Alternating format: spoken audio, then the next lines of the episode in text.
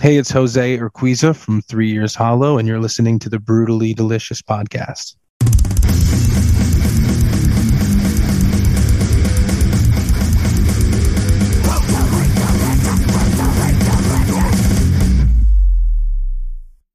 Here we are. Nice to meet you. Thanks for joining me. Nice to meet you, of course. Yeah. So, where are you guys located? So, I'm in Illinois. I am in uh, Geneseo, Illinois, specifically, which is about two and a half hours southwest of Chicago.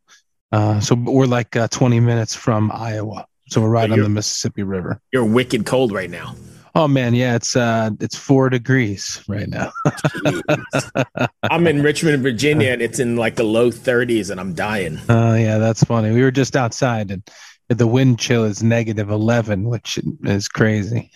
negative, Jesus, yeah, not for yeah. me. so anyway, we didn't come to talk about the weather. I guess let's talk uh, about three years hollow. Yeah, yeah.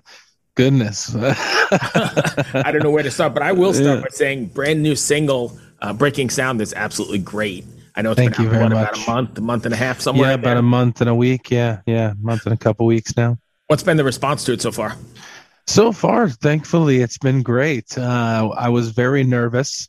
Uh, it's been a little bit of time since we put out a single, and uh, it's also a little shift in uh, in songwriters uh, coming in. Um, that wrote this one.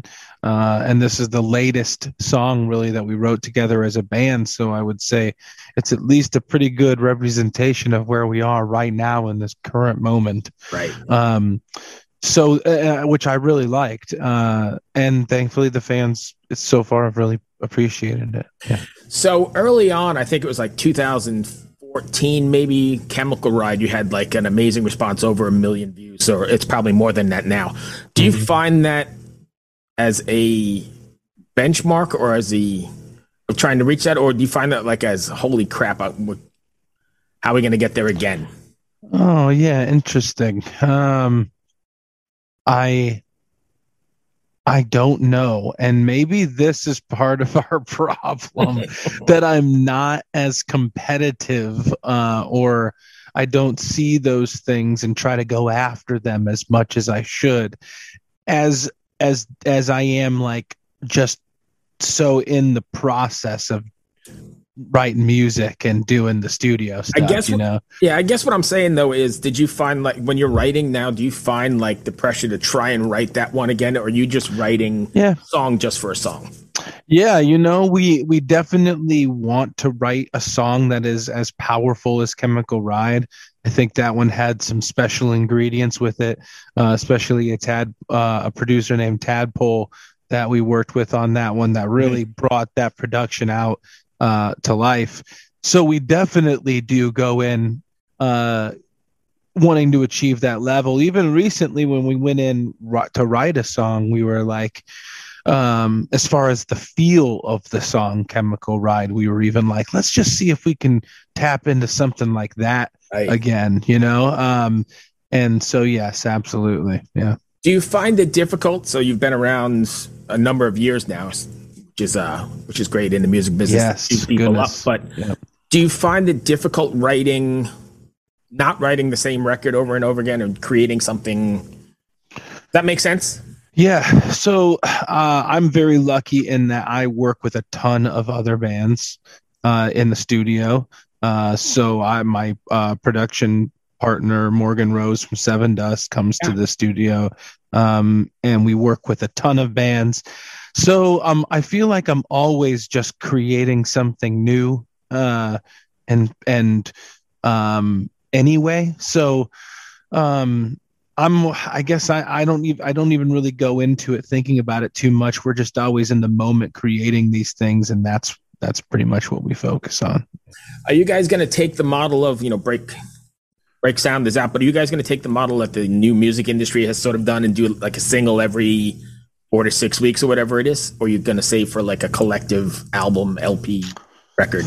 Yeah, that's a good question. So I know our um, the record label that we've worked with for for a while, Imagen Records, they definitely see the new way of doing things is to release, you know, maybe an EP uh, and then an EP, and then maybe an album as a collection of it, or just singles along the way.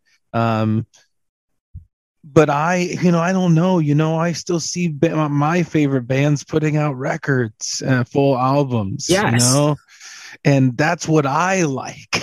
you know, so so you're preaching uh, to the choir here because so, I mean I'm old enough to remember. You know, it was a process. Tuesdays you'd go buy the go to the record store and buy the vinyl, and then you'd go home and you'd probably cut yeah. school and do something and listen to it from start to finish flip it yes. over, yeah. look at the artwork, read where it was recorded. All that stuff was important to me. These kids these days, though, they have like that 30 second. For sure. I, I, I agree on, on both. So, and I still see that there's like some bands that achieve this, this uh, wonderful uh, place where you can put out a record and then puts put out a single release of almost like eight songs off of the record and you're like a year and a half later after you've put out this album and you're still dropping a new single from it like nobody's heard it before and really some people haven't heard right. it before and it's brand new to them uh, papa roach is the prime example of, of of that at least like they're just able to go so deep with the rec- the singles on their record um and I see that their songs come out and uh, it's been out for a while on the record, but it's brand new and that the video is brand new and that's really cool to me. So, you know, I want to, I see bands like that and I'm like, I want to put out a full length record and then just put a single out maybe every month, you know, right. um, cause you could still do that for sure.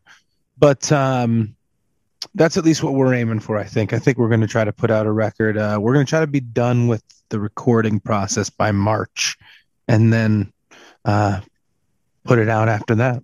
So you're so, lucky enough you actually work in the studio you're probably doing the record at, right? Exactly. Yes. Yes, we're doing it all right here. Yeah. Drum yes. rooms down down below me and uh, we do most of the tracking up here and yeah, it's real nice.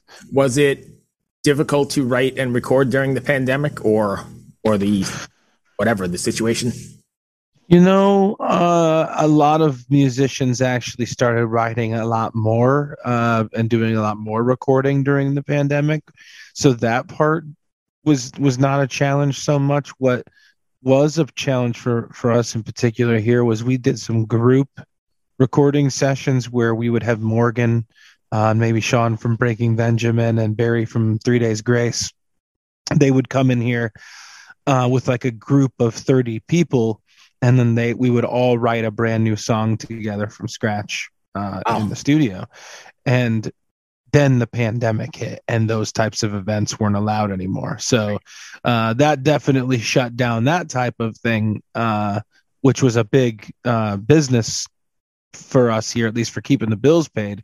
Right. Um, uh, you know so um, but otherwise yeah i mean mu- musicians were definitely rec- rec- recording a lot more uh, when when things were shut down. I was just talking to uh, another guest here a little bit ago this morning, actually, and we were talking about how um, sorry, I'm joking, how the business has changed and how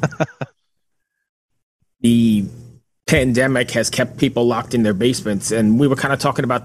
I think there's going to be like a renaissance of of arts, not just music, but you know, paintings and and the whole thing because all these people have been sequestered in their basement just working on their craft for two years.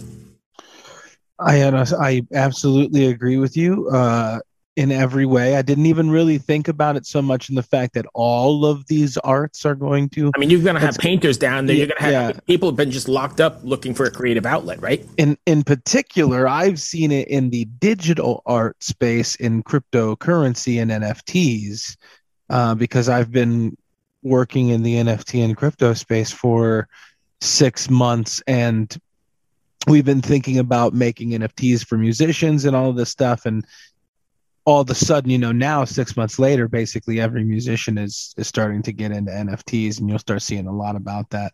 Uh you know ozzy just put his nft collection out. Avenged sevenfold was one of the leaders in, in nfts right. Uh they put theirs out. Um but that's going to be a huge thing going forward. Um so yeah, you know, um, it's been crazy. It, lots, so much digital art, so many digital artists have been locked away creating NFTs, and that's a big explosion that I've seen. And so I'm sure it goes across the board. I still uh, don't quite understand what NFT. I mean, I know what the name means, but I still mm-hmm. can't wrap my head around it. You yeah. know, I've got a I've got a 21 year old son, and you know, he's talking to me all about it the other day. And I'm like, shit, I, you know a whole lot more than me because I don't even know what that means. It's all Greek. I'm happy to know that your 21 year old son is talking about it because that's that's it's really it's going to be the future of how you prove ownership of a digital asset. You know, that's that's really what it will be. It'll be like uh you know any tickets that you've gotten to any concert that you've ever gone to you'll be able to collect and view in your wallet right. in your digital wallet and your phone. You know it won't be like a a, a, a, a piece of paper ticket that you collected anymore although in the future some companies are going to allow you to if you hold that digital ticket in your wallet they're going to allow you to print out a nice copy of it so you can keep it. So for old home. school guys like me who still have this cigar box with everything exactly. from 1983. Yep, yep, and you can only get the the real verified printed ticket if you actually hold the NFT that shows you went to the concert. So those are the like just one tiny example of how uh NFTs and digital assets will be used in the future. So you weren't lying. You're really you're really uh, into this.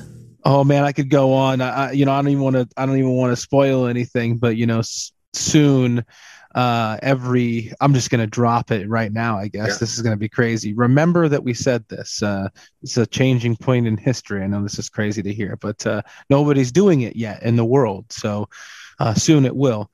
Um, but basically, at concerts, artists will be able to drop NFTs and tokens for uh, users for uh, fans uh, followers to find like pokemon go so they'll be able to take their phone look around the room they'll see a you know a Shaun Foist uh, nft or a morgan rose nft right. In the corner they'll be able to tap it they'll collect it it'll pull it right into their crypto wallet and then they'll get the rewards that are associated with that token. And that's an that's a project we've been working on now and will be out soon so. That's pretty cool. Um, so you'd be the exclusive owner of just that one? Yeah you exactly. You find it in the real world. You if, if it's a collection you know maybe there's 10,000 of them and the 10,000 finders of these tokens all around the world are are a rare collection of holders and you can either hold on to that for special access to things like free right. tickets or you can sell it to somebody else that's that thinks it's more valuable than you. But what so. a genius way to get people in the in the shows.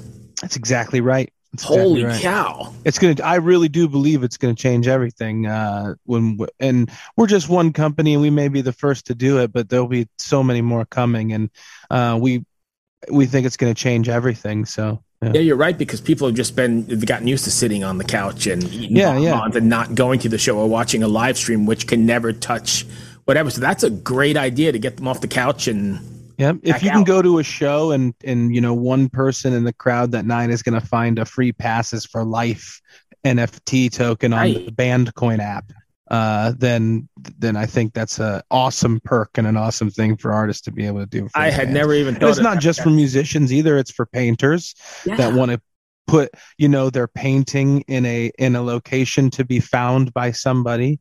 Um, so there's lots of uses for this, and that's how we're using uh, blockchain and, and NFTs to uh, be creative for artists and, and musicians. Wow, so you stay pretty busy then. Besides Three Years Hollow and and the studio, you're also doing that as well. Yes, definitely. Yep, yep.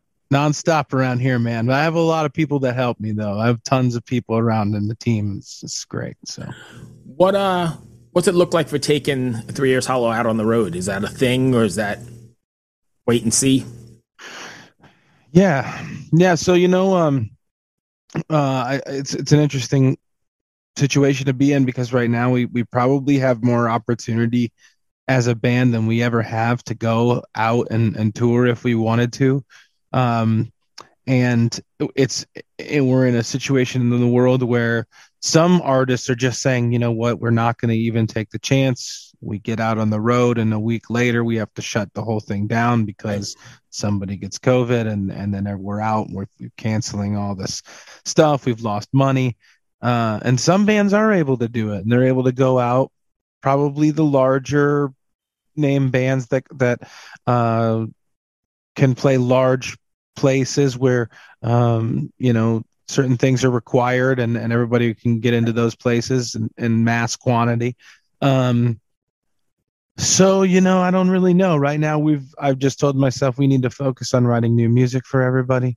Like we need to do that more than anything, and so that's what we're gonna do before we really start talking about playing shows. So yeah, I mean, because it's a it's a whole.